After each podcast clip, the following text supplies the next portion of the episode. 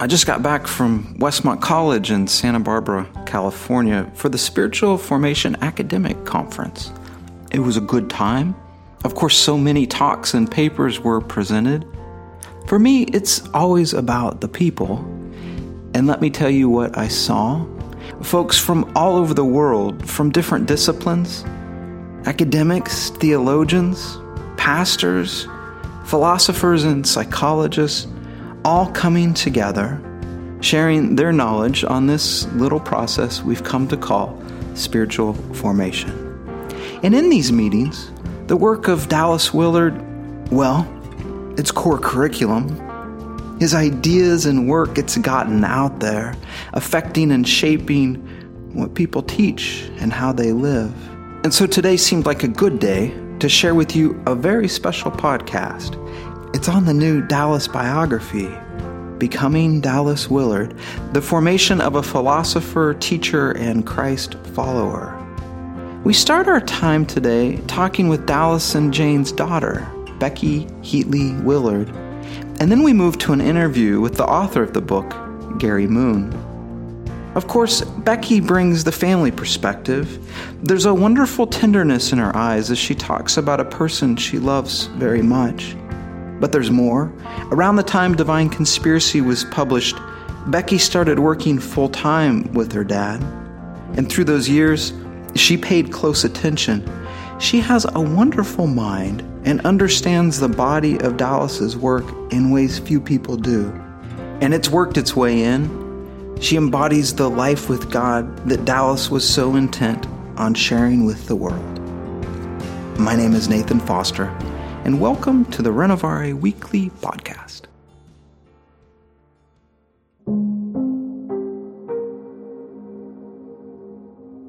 What in the world is this like for you to see a biography of your dad?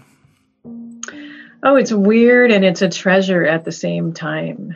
To have my father's life, you know, documented in such a detailed way, a lot of families are never going to have that, you know, right. and So just as a family history thing, this has been a great experience. My cousins in Missouri um, long ago began uh, tracking family history. They would visit graveyards. Hmm. They have tracked our family history back to Noah. I kid you not.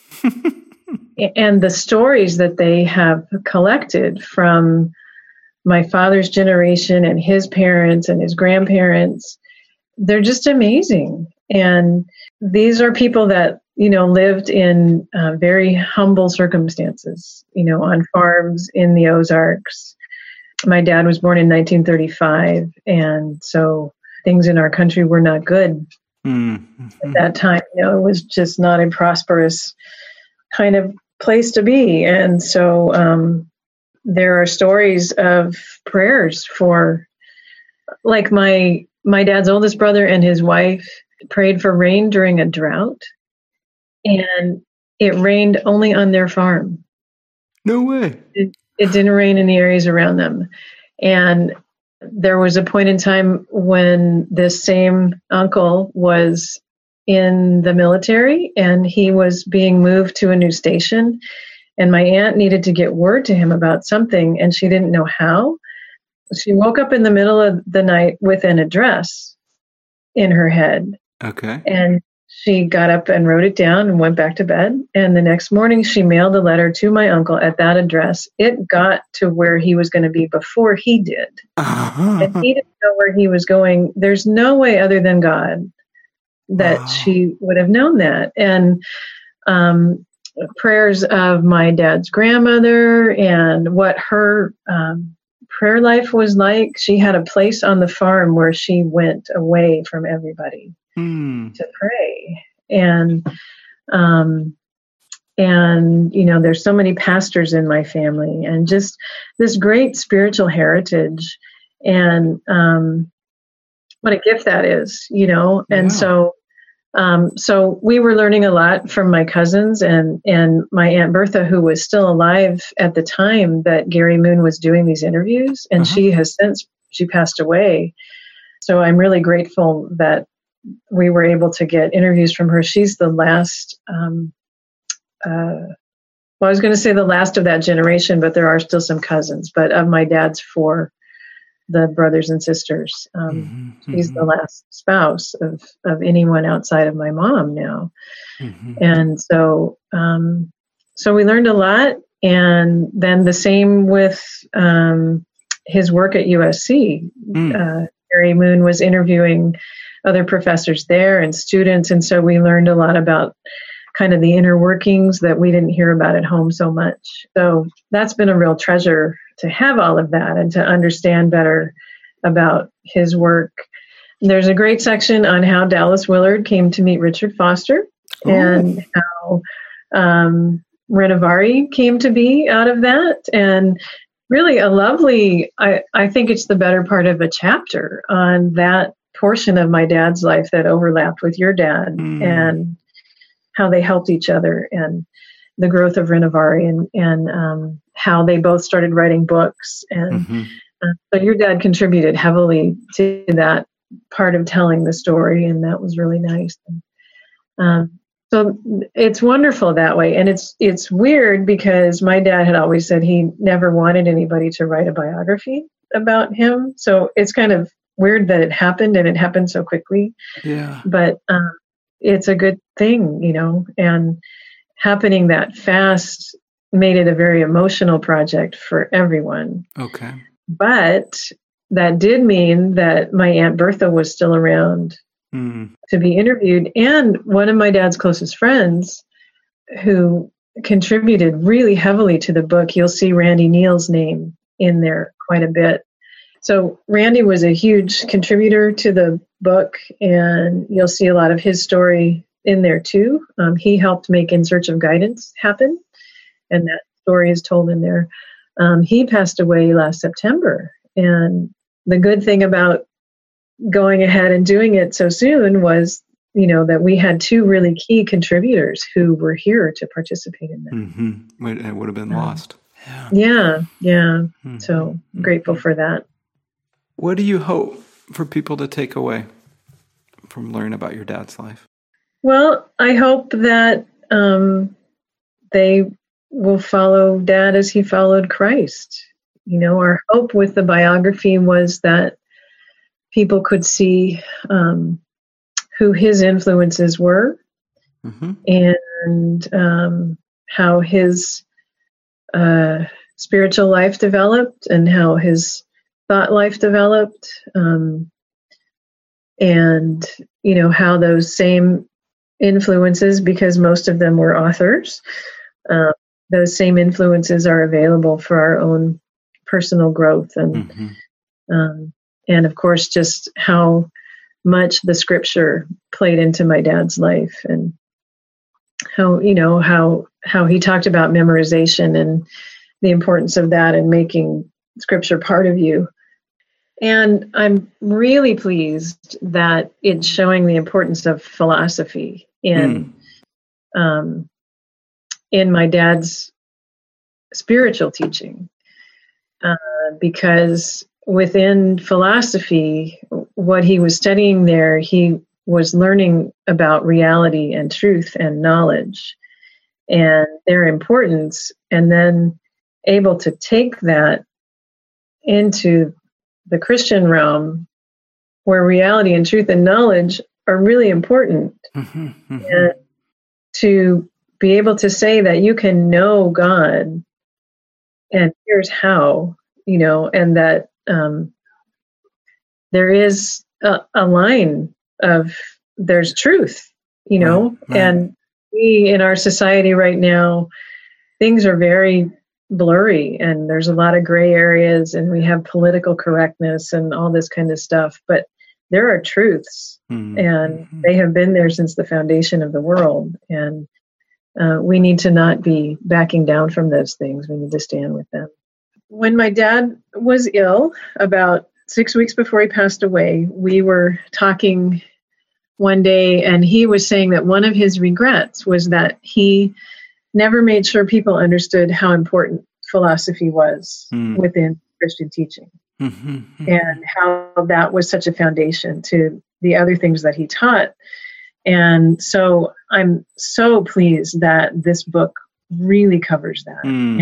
And um, Gary did a great job working with some of my dad's former students and colleagues to um, put together uh, this flow that explains the, the philosophical concepts mm-hmm, mm-hmm. and really takes them down to street level mm-hmm. and, um, and showing how that impacted what my dad was teaching. Mm-hmm, so mm-hmm. I'm really thrilled about that with this book. Good.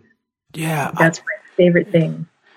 You know, I, I haven't I haven't seen the book yet, but I was talking to my dad and he went through explaining some of the philosophical stuff and how helpful it was for him that he never really understood, you know, his uh, field of study in terms of his specialty. But when he explained it to me, immediately it just popped in terms of, oh, that totally makes sense. That okay. all that's in his, you know, uh, uh, Christian writing, that background. So I'm really excited to see that. Well, good. Yeah, good. I, there's there's been some concern that it would look like a lot of philosophy and that people wouldn't want to read that. Mm-hmm. But um, it's not one big hunk that you have to deal with to get through the book. You know, it's it's spread throughout the story. And I mean, it is, you know, it's in the middle section of the book. It doesn't go from childhood, obviously, through, you know, but uh, but it's not just like one one big hunk of philosophical jargon that you have to get through. Sure. You know, it's mm-hmm. it's very nicely done and and it weaves in with the story. And so, um, yeah, I, I think it's it's really going to make a difference in mm-hmm. helping understand his teaching. Well, and it sounds like then this may be honoring some of his uh, wishes for people to yeah. understand that. So yeah. what a, an additional really bonus. Nice. Yeah. Yeah. That's good. Uh, one of the surprising things about the biography was that uh, we we heard so much more about the difficulties in my dad's life. And he had shared, you know, various things, like we knew his mom died when he was so young, didn't have a lot of money, and he had lived with various aunts and uncles growing up and eventually lived with his older brother. But um, he he never talked about that in a way that would try to bring about pity or make you sad for him or anything like that. It was just kind of how it was. And um, so, you know, in Gary's interviewing process, he learned that my dad's stepmother uh, didn't want children in the house and mm. was, she was intentionally farming them out to the aunts and uncles and things like that. And, and I think there's a number of places throughout his story of his young life where, um, my dad was just seeing it as that's how it was. You know, the mm-hmm. the way you grew up is your normal, right?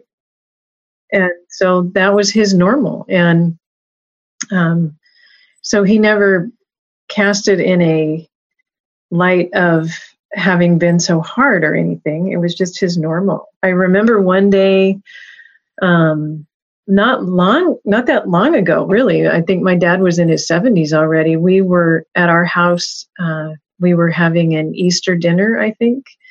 And my dad made a comment about how he still, after all these years, is not used to holidays, including a big feast, like mm. the big ham or turkey or whatever. And it was just a little side comment, you know, that after all this time, he's still not used to that.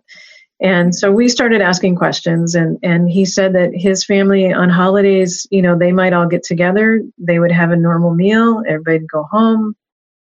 It wasn't, it wasn't this big production, you mm-hmm. know, and that's just, that was normal for him. And so it's been, that was one of the surprises in the stories that um, came back was um, it makes it sound, uh, a lot sadder mm. than than I remember, and doesn't really match my impressions of Dad growing up. He told me so many funny mm-hmm. stories mm-hmm. Mm-hmm. about him and the other kids playing on the farm, and all of his cousins were around. I mean, it was like this one huge extended family, and the trouble they would get into, and the silly things they'd say, and the the code you had to say to get into the clubhouse, and, you know, just a lot of fun stuff. And so that, that was, um, that was a surprise in reading this, you know, to I don't know if it's more of a reality check, I suppose, but mm. it was also the way he looked at life, you know, mm. and he was mm-hmm. known for saying, God has done well by me. Mm-hmm. Mm-hmm. And so I don't think he thought that his life was tragic by any means, mm-hmm. Um, mm-hmm. even though there was some rough stuff in his right. childhood. Right. So in, in kind of collecting this together, then some of the difficulties that, that he may have encountered, those aren't things that you saw in who he was as a as a person. They weren't. Um, so so hearing it then is, is it maybe a little jarring to go, oh, wait a minute, like some of this stuff was like kind of a big deal? Or is it that he just had a good healed sense of life and God and who he was? Yeah, I think it's the latter. It, you know, he had so much joy and mm-hmm. he was always walking around the house whistling. And, mm. um, you know, I had... He told me one time that uh, somebody came to the Lord who lived on the street that he would walk to and from uh, school when he was in college, mm-hmm. because he was always singing hymns when he walked to school. Mm. And so this neighbor finally came out and talked to Dad, and Dad led him to the Lord. And, you know, that's that's the kind of life he lived. He just, there was this joy that was always there. And um, so, yeah, it was kind of like you'd read these things and go, oh, I had no idea. And oh, that's sweet. And I'm sure he wouldn't have shared anything that he thought was going to be, um, you know, something that would draw attention to him or make mm-hmm. people pity him or something like that. I don't think he would have wanted that. So mm-hmm, mm-hmm. Um, he just didn't talk about stuff in that way.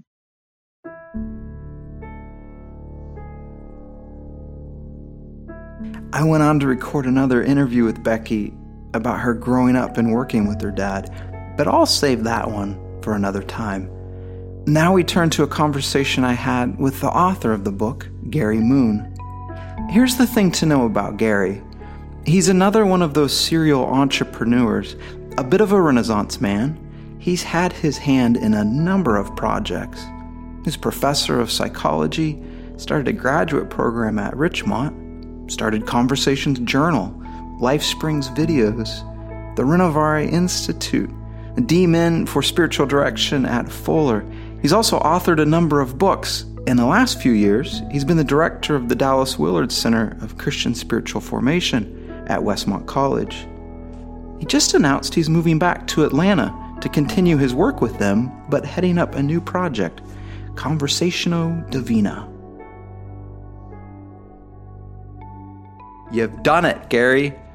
Congratulations. Oh, if if I'd only known what was involved, I don't think I would have could have possibly gotten started. But yes, it feels wonderful. Said, says every book ever. No, says every book um, worth reading. Huh? Maybe oh. I could go that, right?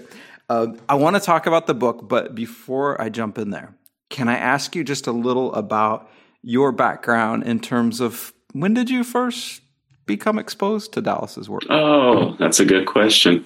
Um, yeah, I, I didn't know it at the time as far as what was happening simultaneously, but... Um, A friend gave me a copy of The Spirit of the Disciplines and said I had to read it. He'd been at a conference uh, in Chicago. And I did. I trusted him. I read it. And uh, it's incredible. Turns out that um, one of John Ortberg's friends was at the same conference, and someone gave him a copy of the same book and said, you've got to read this. And, and long story short, one of the reasons it grabbed me so much, I'd spent six years at uh, Fuller Seminary, you know, wanting to integrate psychology and theology, and uh, and I loved it.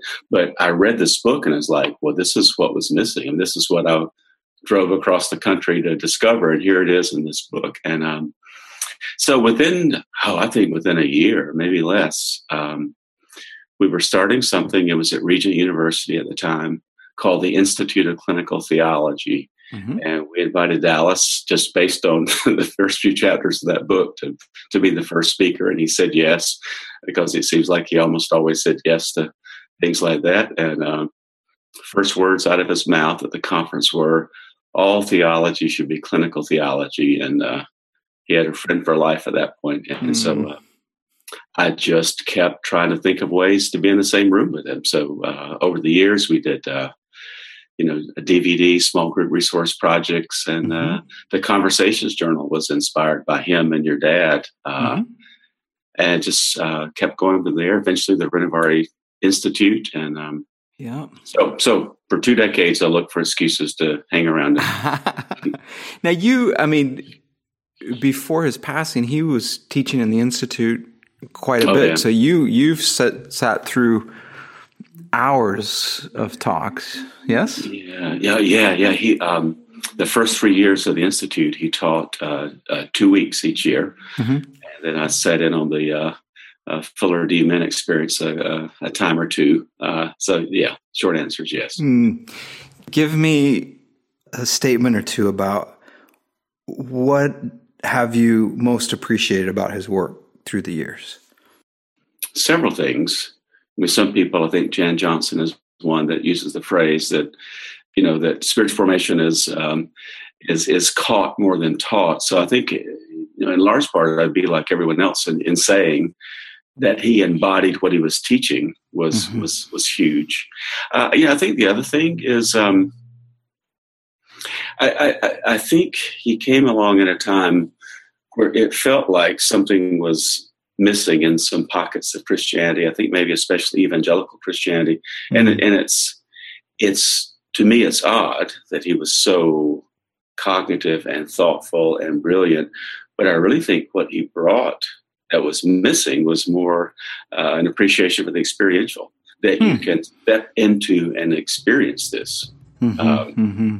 Uh, and that you are stepping into that experience with a God that is uh, almost beyond imagination as far as all the positives, mm-hmm, mm-hmm. a good and you know good and beautiful God.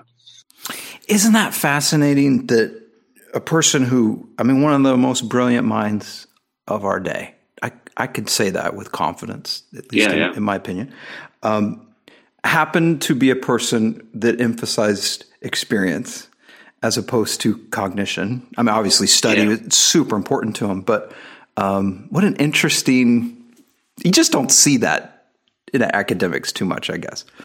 No, exactly. And I, I think he saw, because he was so smart, hmm. he saw that that was something that was missing in, in some expressions of, of modern Christianity, that uh, not in early Christianity, but in, that, that we lose the sense that, uh, yeah, when you come up from the baptismal waters, uh, you are in a whole new realm of reality that's actually there, that's actually all around.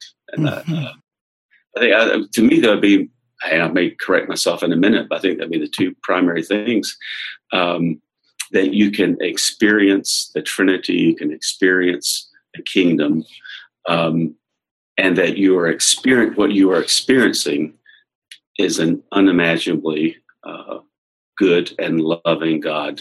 Mm-hmm, mm-hmm. How about personally? Is there a statement or two you can give us that you appreciated about the person of Dallas?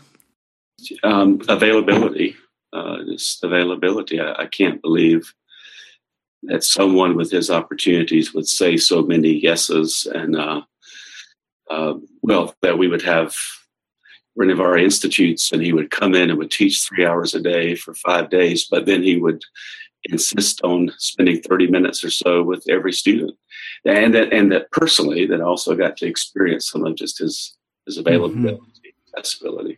I don't know how he did it. I mean, just energy-wise, because yeah. he's kind of legendary for that, right? The yeah, I, I don't, I don't, I don't know either, and especially since you can't really kind of tell if he's a introvert or an extrovert. I mean, you can't write that many books and prepare that many talks and be a, a flaming extrovert, but still, he would uh, would let people draw energy from him. Yeah, yeah, yeah. Okay, so why the why the book? Why the biography? Well, um, it, it didn't set out to do that. In fact, um, seven years ago or so, when I had the great good fortune of um, being allowed to direct the um, Dallas Willard Center at Westmont, we uh, Dallas was still alive. There was no mm-hmm. thought that he wasn't going to be with us for a long time. In fact, I'm not sure I would have wanted to drive across the country if I'd known that it was, you know, it was to be with him was part of the drawing attraction. Another excuse to be in the same room, right? Yeah. I'm going to move from Atlanta to. That's, that's, that, actually, that's exactly right. Um, but um, I really, thinking, I really like. There's something kind of sweet about because I mean I think you're really genuine. You you wanted to hang out with this guy that had influence. Yeah, influenced that, you. That, that's true. That's exactly right. So, so even in those early, the first couple of years, uh, I, months before there was a diagnosis or anything concerning his health, um, we had some ideas about maybe doing a documentary. Um, and so I had the good fortune to spend a lot of time with Dallas and the family and just, just interviewing, but not for a biography, for a documentary. Uh, and so probably had more than one hundred single-space lines of kind of interview stuff. And then, you know, then uh, the diagnosis came and so forth, and that um, uh, evolved into um, into the biography. So then getting to interview him became lots of material. It, it, exactly. But the interviews, you know, they were initially for what was to be a documentary, not a yeah. biography. And yeah. uh, but, uh, set, set the stage for folks in the book. How is it structured and ordered in terms of telling his story? Well, as far as just the structure of the book, um, that, that goes back to being able to attend with a lot of other people um, after he uh, after he passed away. Uh, that, that there were three memorial services was very striking, and and that so there's you know, there's one that's at um, Church on the Way. I don't know how many people, two thousand people or so, and. Um, And then there's one that's very private and mostly family and friends. And then in some ways, the most moving ceremony to me was the one at U S C. Mm. And it struck me during the U S C service how he sort of lived in three different worlds, that that mm-hmm. uh, there were probably many people in, in the, at the U S C service in his philosophy world. I mean, this may sound sacrilegious, but they, they may have never heard of, of your dad, uh, Richard Foster. I mean, sure. It seems inconceivable. Uh, and then vice versa, there are people in the ministry world that um, might not know a lot about Husserl or, uh, mm, you know, philosophy work. Yeah, yeah. yeah. Were there people so, in the so, philosophy world that wouldn't have even known Divine Conspiracy and, and his work? Um, not in his close inner circles, but yes, yes, people in his office for advising and so forth may may well not have known, and some of his colleagues may may not have may not have known. So, so that it was just striking, these three worlds. And so, long story short, is the first part is Dallas's first thirty years of life, and uh, and and I was kind of driven to. Um, I mean, so many of us know Dallas.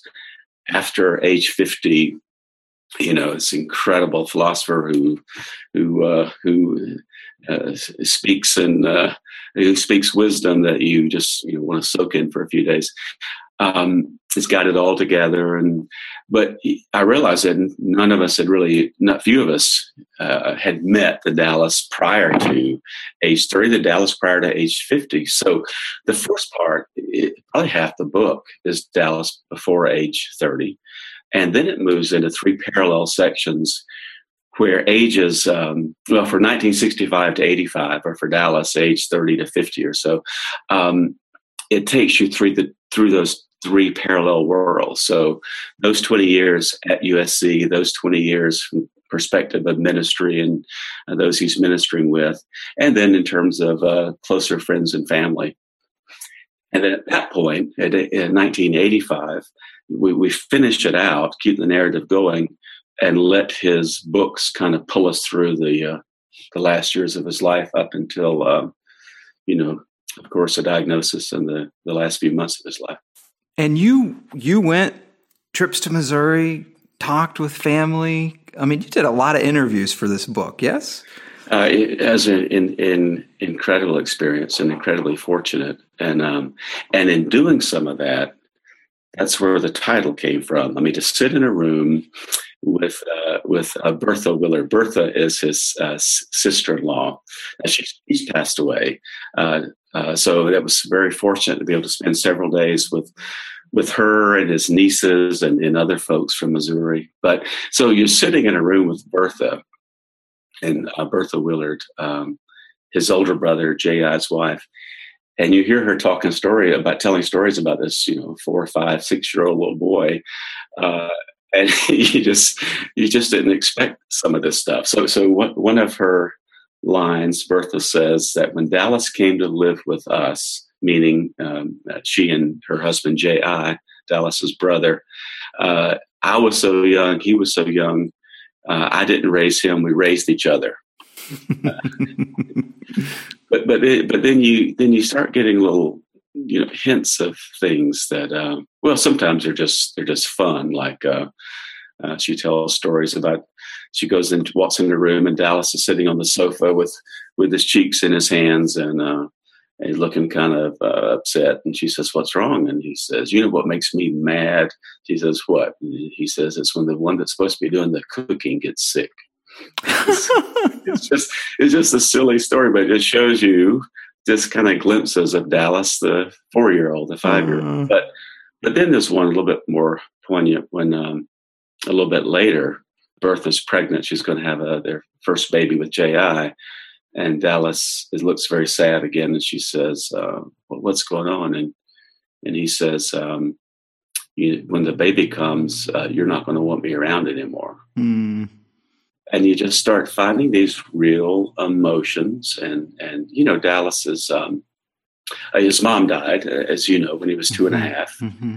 So he doesn't have, uh, you know, real visual memories of, of his mom. But this um, deep longing, this deep love, and you start wondering how, how might this, how might this affect someone? And you and you you realize with those stories and a hundred or a thousand more, that it's he's becoming Dallas Willard. Mm. You know, uh, it, it just makes common sense at one level, but to me, it was kind of a jolt that this person that you see after age fifty wasn't always that person. That he became that person, and to me, that was so hope, so hope giving for all for all of us that you don't. Uh, uh, it doesn't require perfection. In fact, perfection might work against the, the journey of becoming. So wait, you, you it surprised you to hear that he was in process through the years? Uh, it did, it did a little bit, to be honest with you, because it was. So, it's, um, I think Philip Yancey has a sign, a, a line about uh, like the Jesus movies of the fifties and sixties, where he talks about Prozac Jesus, as you know, Jesus that's in this world, but the feet don't quite touch the ground, and you know, is is um, somehow. Uh, spiritually, intellectually, is just above it all, and so to, and so to realize their rawness and the earthiness and and the process and and the pain and the, sometimes the doubt, and it's just um, yeah, it, it was a very rich thing. And of course, that's an I mean, any biography is an interpretation, and so that's my sure interpretation of this. But mm-hmm, mm-hmm. So it was sort of deconstructing how this person you'd come to admire and appreciate came to be. Well, and and and I'm not saying this to be nice, but but marveling at the construction of yeah. the construction process of becoming Dallas Willard. Good. In all those interviews you did, I mean, how, can I ask how many hours do you think of interviews you've done? Oh, I would be embarrassed to say. I don't know. In the back of the book, it lists all of them and the dates, mm-hmm. but, but it was just. I would just simply say that I put far more time into the biography than I than I would have into two dissertations. I mean, oh, yeah. Don't be embarrassed. It just says it's thorough and, and w- well put together. That's all that's saying. But that, did you get a sense of how people? I'm just I'm picturing the folks in Missouri or yeah, or, or yeah. others from his early years. Did you get a sense of what they thought of him and who he'd become, and what, what was the kind of kind of vibe in the room about little Dallas? Huh? Well, I, I, I think everyone would have said that there's something different or something special there. They would comment on his intellect, or maybe seeming a little bit more mature in some ways than than, than the rest of them. Um, I mean, there, there was respect. There was nothing but respect. Um, Uh, and I mean, there's wonderful stories with, you know, a, a friend that grew up and worked with him on the farm. And I mean, they, they, they, I think everyone knew there was something special there, but there was also a sense that this is just a real person, a real, a person who doesn't have perfect attendance at school and doesn't always make A's. And, and, uh, and actually once at, uh, the Tennessee Temple gets caught cheating on an exam, and the, the exam happens to be a Romans class. And but, however, it was, it was almost like it, this is probably hyperbole. It was almost like Dallas never wasted any pain. Uh, mm. That experience with the exam led to a uh, a profound religious experience in a in a revival service on campus at Ten- a campus at Tennessee. Uh, you almost. Um, It was like if it's almost like if Dallas, uh, if he faced a challenge or or what some you know quote unquote failure, he might double down on it. Mm-hmm. He's taken um, an algebra class at Tennessee Temple, and uh, and he's you know he's not confused, but he's asking a question because the professor says as he adds puts a two on both sides of the equation to balance it, and says, and Dallas raises his hand, "Where did you get the two?" And the professor says, "Out of thin air, Mister Willard, out of thin air." You know, Dallas didn't like that too much, and um, he decided to get his math education across the street from Tennessee Temple at uh, University of Tennessee, Chattanooga. Mm-hmm. I, I say all that to say this. So from that experience, he he. As he likes math, I guess he takes five college math classes when that was far more than he needed.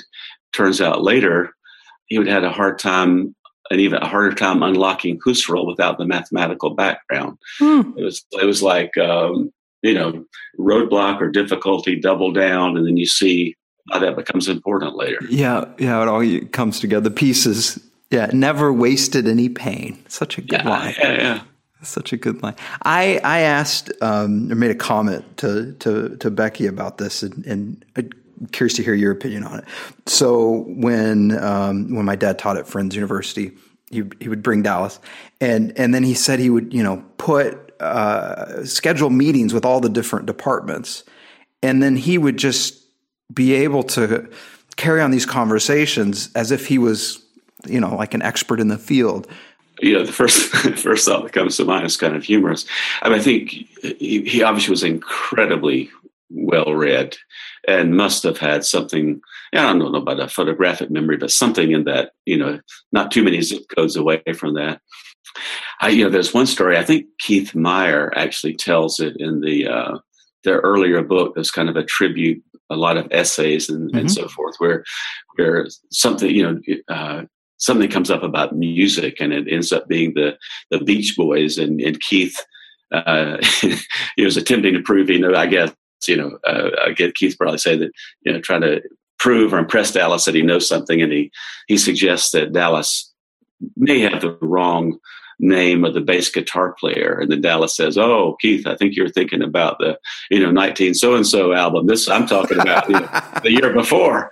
But anyway, all of that to say, just the breadth of knowledge was, was dazzling, is dazzling. Yeah. Yeah. In the, um, in, in the book, one of the, um, pieces that I know my dad had talked about really appreciating was the way you worked with his philosophical work. And, and for me, something just clicked in, in, in catching some of that and seeing how that fit into his, you know, theological and formation work. It really fits together. Yeah, yeah, several things about that. One, um, I mean, um, I mean, sometimes I think that God blessed me actually with low intelligence. I, I, I mean, what I mean is, for well, I think a better way to say it is, if my brain were a computer, it would be an old K-Pro, but with a pretty good color graphics package. So what, what I mean is, I I have a hard time grasping it, but if but if I can get it, it's easier to illustrate it. But the getting of it, oh my, as far as the theological and philosophical stuff, that was through so many conversations with uh, Dallas's philosophy students, uh, Greg Jessen, Aaron Preston, Steve Porter, just on and on and on. I'm, I'm, I'm uh, omitting half of them, but I, I mentioned them in the book. And uh, some of the theological stuff, so much help from a lot of folks, uh, um, Uh, Mike Robb being one of, of many. So, so uh, uh, th- thank you. But I think the only compliment is it took me a while to sort of get it. And then once I got it, it was a little bit easier to maybe say at a, a level that I could understand. Yeah, yeah, yeah. No, there's a compliment in there, because yeah. there is, when you got to kind of work hard to get it, mm-hmm. then you're, it almost makes you a better teacher in a way, because you're, you're able to kind of meet people where you were at before. So well, thank um, you. Well, well done with it. In, in writing the book, is there a, a piece or two that surprised you or was uh, helpful for you that you didn't know you'd find? Two things, uh, two two different things, uh, and, and I mean, there are many. Um, one thing that's surprising, and I, and I, and uh, I say this with awe, um, I was surprised by the theme of of, of pain. Mm-hmm. Let me quickly say that I'm very appreciative to uh, the family uh, for allowing that to be told, because it. Um, It's difficult to write something that isn't hagiography, mm-hmm. uh, and, and there was a lot. There was a lot there, and I only wanted to tell it because it seemed so formative. That that that, as we said earlier, that, that Dallas didn't waste the pain, and it seemed like as I interviewed person after person after person, the closer you got to Dallas, the more the story seemed to shift to some kind of kind of intimate sharing back and forth. First. And mostly, mostly, um, Dallas being interested in the, the pain of others and being an incredible minister, spiritual director, listening to that. But then, sometime in occasions, his his disclosing, you know, and uh, um, his own pain. So, so that that theme was actually a, a surprise. Mm-hmm. The other thing is the um, the incredible diversity of uh, of friendships. And that was a consistent theme. So you're at, uh, you know, Woodlake Avenue Friends, and there's your your dad, this uh, young pastor with a doctorate degree from Fuller, and, and they become fast friends. But also Dallas becomes friends with a Tony Dorenzo, a third grade education. And uh, mm. it's just, it's, um, he met, well, I guess like we were saying other, he also was able to meet people at the level of experience and, you know, in personhood. And, um, and another This thing is, you know, a similar vein.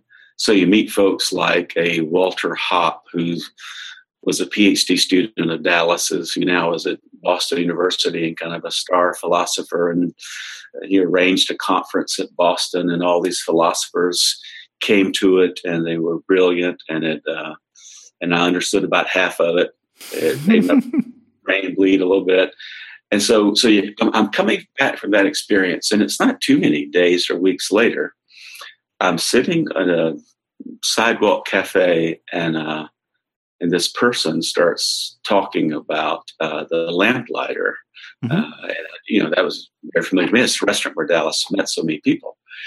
And he's talking, and uh, it has to be the time of the World Series. Is uh, is claiming that he had a nephew that played in the World Series that was a star. He mentioned his name, and I'm kind of doubtful, but I I can't help it. So I asked him, you know, uh, you know, Lamplighter said, uh, "Do you ever, oh, he said he said he used to go there all the time. You know, thirty mm-hmm. years ago, he used to go there all the time. Do you ever meet someone named Dallas?" And and uh, he said, "Dallas, you know, he, he and Willard." I said, "Dallas Willard," and he he said that he had, but I was very doubtful that he really had. It's thirty years ago, so you know. You have lots of conversations. No, just one ten-minute conversation at the checkout counter. Oh, yeah, really, really.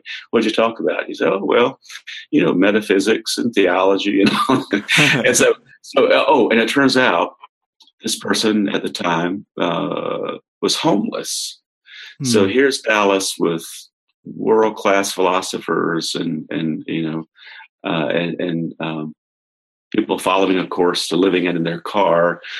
And this particular person remembered fondly, and in fact, at one point had a tear sliding down his cheek as he's remembering, uh, you know, ten-minute conversation with Dallas thirty mm-hmm. years ago. Just the, the diversity of his of his interest. That's great. I'm so thankful that you had the courage to follow your curiosity to be in the same room. with Dallas. What, one last question, if I can. Okay, sure. All right, and it's a it's a it's a big one. Okay. So if you don't have an answer, we're okay. We'll just cut it right on out. When you look at the last, Well, let me back up. When you got Spirit of the Disciplines, how, how many years ago was that? Oh, that would have been roughly eighty-eight, eighty-nine. And okay. It would have been out half a year maybe. Okay, so thirty years-ish, yeah. Is that right? Yep. Right. Yep. So when you look at the last uh, thirty years... I was, I was in elementary school. Oh, yes. Uh, yeah, yeah, yeah. Yes, when you were in sixth grade thirty years ago. Yeah. Um, yeah. How is learning, studying, and now, you know, with your work there at Westmont, how has Dallas impacted your life trajectory? I'll try to make both answers short. Um, the one that's less dead center and to the point is that um, in almost every way imaginable career-wise, I mean, I, sure. it turned out that I, uh, I mean, even teaching uh, at Richmond in Atlanta, before that it was Psychological Studies Institute, I mean, it's a way to weave Dallas into virtually every class. I mean, he kind of, he, he was the... Uh, I mean, I wrote an article about Dallas once called Dallas Willard, My Favorite Psychologist, but there was something to that because he was talking about uh, unashamedly the invisible parts of the person, soul and spirit. There was a psychology that I got nowhere else, even in an integration program that, that I got from Dallas. So um, virtually every aspect career-wise, it was some kind of bridge to Dallas. The the summary thing, the summary thing is this. Um, I mean, in the book, and it's also talked about uh, elsewhere, um, there's this conversation that Dallas has with J P. Moreland, uh, one of his thirty-one PhD students in philosophy that he had at U S C. And so this is right before a major operation that Dallas doesn't know if he's going to survive, and he invites J P over. And it's kind of a funny line in there about it. I mean, uh, you know, J P asked him a question, kind of an empathetic question, uh, you know, about how he's feeling. And, and Dallas says, well, you know, J P, uh, pretty good, actually, because I actually, I actually believe all the stuff that I've been teaching and writing. But anyway, that, that, it was, it was better said than that. However, Dallas eventually gets to telling J P, I guess it's the reason he invited him over, these are the four critical concerns that have driven my life. Yeah. And when you read those concerns and get them, you realize, oh my goodness, there there wasn't a, a Christian book anyway that he wrote that wasn't driven by one of these concerns. And just the importance and the wisdom of those four concerns, I think I will live with, think about, work with the rest of my life. And and um, to say them briefly, and I'll say them as he said them to J P, and then I'll say them as a normal person can understand them. But he said he had a he had a concern for a robust metaphysical realism, and philosophers might critique the interpretation I'm about to say to do it in just a few words, but basically that uh, even things that you cannot see, such as the Trinity and the kingdom, are part of reality. It sounds like nothing at, a, at one level, but at another level, it's everything. I mean, go to a university today and try to convince them that you want to only work with things that uh, are not, you can't see and can't fully verify. So and invisible measure, things and are real. Well. Is that yeah. The...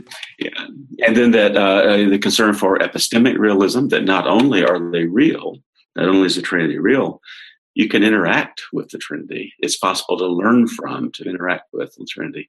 Um, and at one level, there are many levels where spiritual disciplines come into play, with one being habit reformation. But at one level, that's what that's about.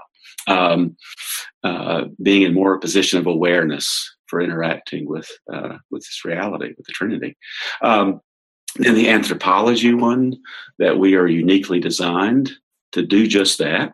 Mm-hmm. And then the fourth one, this is, well, they're all big, but this one's pretty daunting, that if these first three things are true, then Christian spiritual formation should produce real and measurable change. It kind of loop, it kind of circles back to the mm-hmm. to the first one. It does become, it should become measurable. It, it should be real and objective. And if that's true, then spiritual formation, uh, instead of being separated from the academy, uh, should have a chair at the table, at least next to sociology and psychology, if not physics, because you're dealing with reality mm-hmm. and change and measurable change. So those those were just highly important to me. It's like they were the connecting tissue between mm-hmm. what he wrote Mm-hmm, mm-hmm. Robust metaphysical realism, divine conspiracy, epistemic realism, hearing God, spirit of the disciplines, the anthropology question, renovation of the heart.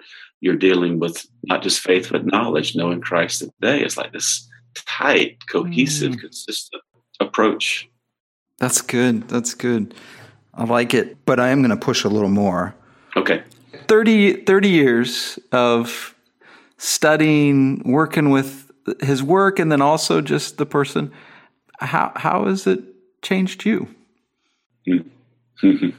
It's hard to know where to jump in.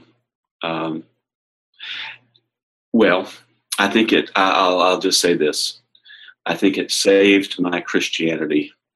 Uh, I, do, I don't think I would have ever had the courage to have um, walked away from it, uh, but I think I certainly would have become at best kind of a nominal Christian, because it wasn't making it wasn't making a lot of sense to me. I didn't I didn't see the promises being cashed or turned into reality, and I, uh, and it, so much of it didn't make sense, really, if I was just really honest with myself. And it made sense of um, made sense of Christianity. Mm. Um, mm-hmm. And so it it it sent me on a journey to pursue an experiential expression of Christianity that's that seems to hang together. And as far as the psychology side of who I am, um, it it it um, it kind of saved that too. Um, as far as that there there there there might actually be a way to real change, as important as behavior change and thought change and relationship change. Those are those are hugely important, but there might be a way uh to deeper to do to deeper change. uh, if if one can actually become pervaded by love, how can that not have mental health implications? That's good. That's so good. Gary, I, I really appreciate taking the time. Enjoyed it, Nate. Thank you. Well, there you have it. Again, the book is titled Becoming Dallas Willard, The Formation of a Philosopher, Teacher, and Christ Follower. It's out by InterVarsity Press. Reads like a novel. I'm sure you'll enjoy it. And for those of you who missed the academic conference, you can order videos of the sessions on the Dallas Willard Center Conference website. If you're academically minded, this is well worth it. Many of the sessions are worth a second or third listen.